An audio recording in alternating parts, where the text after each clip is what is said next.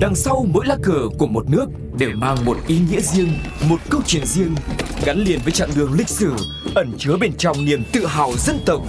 Hiểu về mỗi lá cờ là hiểu được tinh thần của mỗi đất nước, cùng nhìn rộng rãi thế giới với series Chuyện bất ngờ về những lá cờ.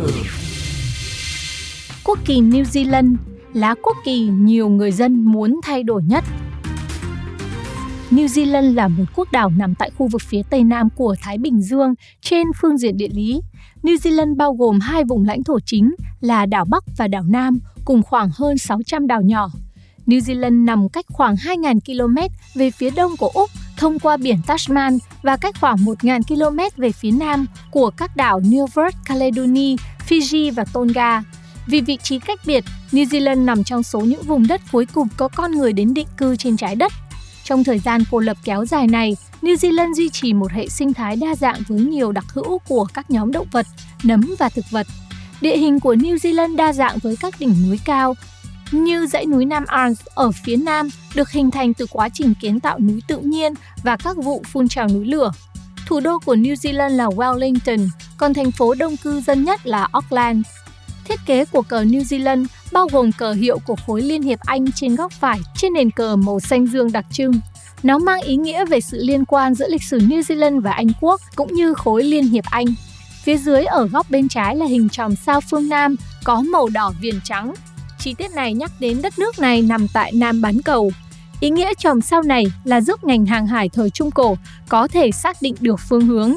Do đó, không chỉ trên lá cờ New Zealand có chòm sao phương Nam, chòm sao này còn có mặt tại rất nhiều quốc gia có biển ở phía Nam khác như Australia, Samoa, Brazil, Papua New Guinea.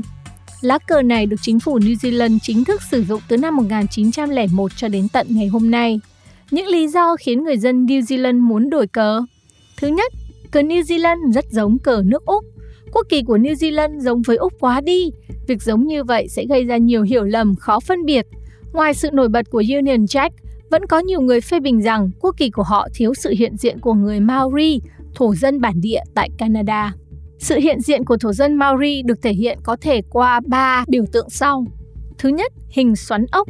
Biểu tượng của thổ dân Maori thường sử dụng hình xoắn ốc trong nghệ thuật của mình. Ngoài ra, họ còn mang ý nghĩa về sự vận động không ngừng cũng như vòng đời tự nhiên.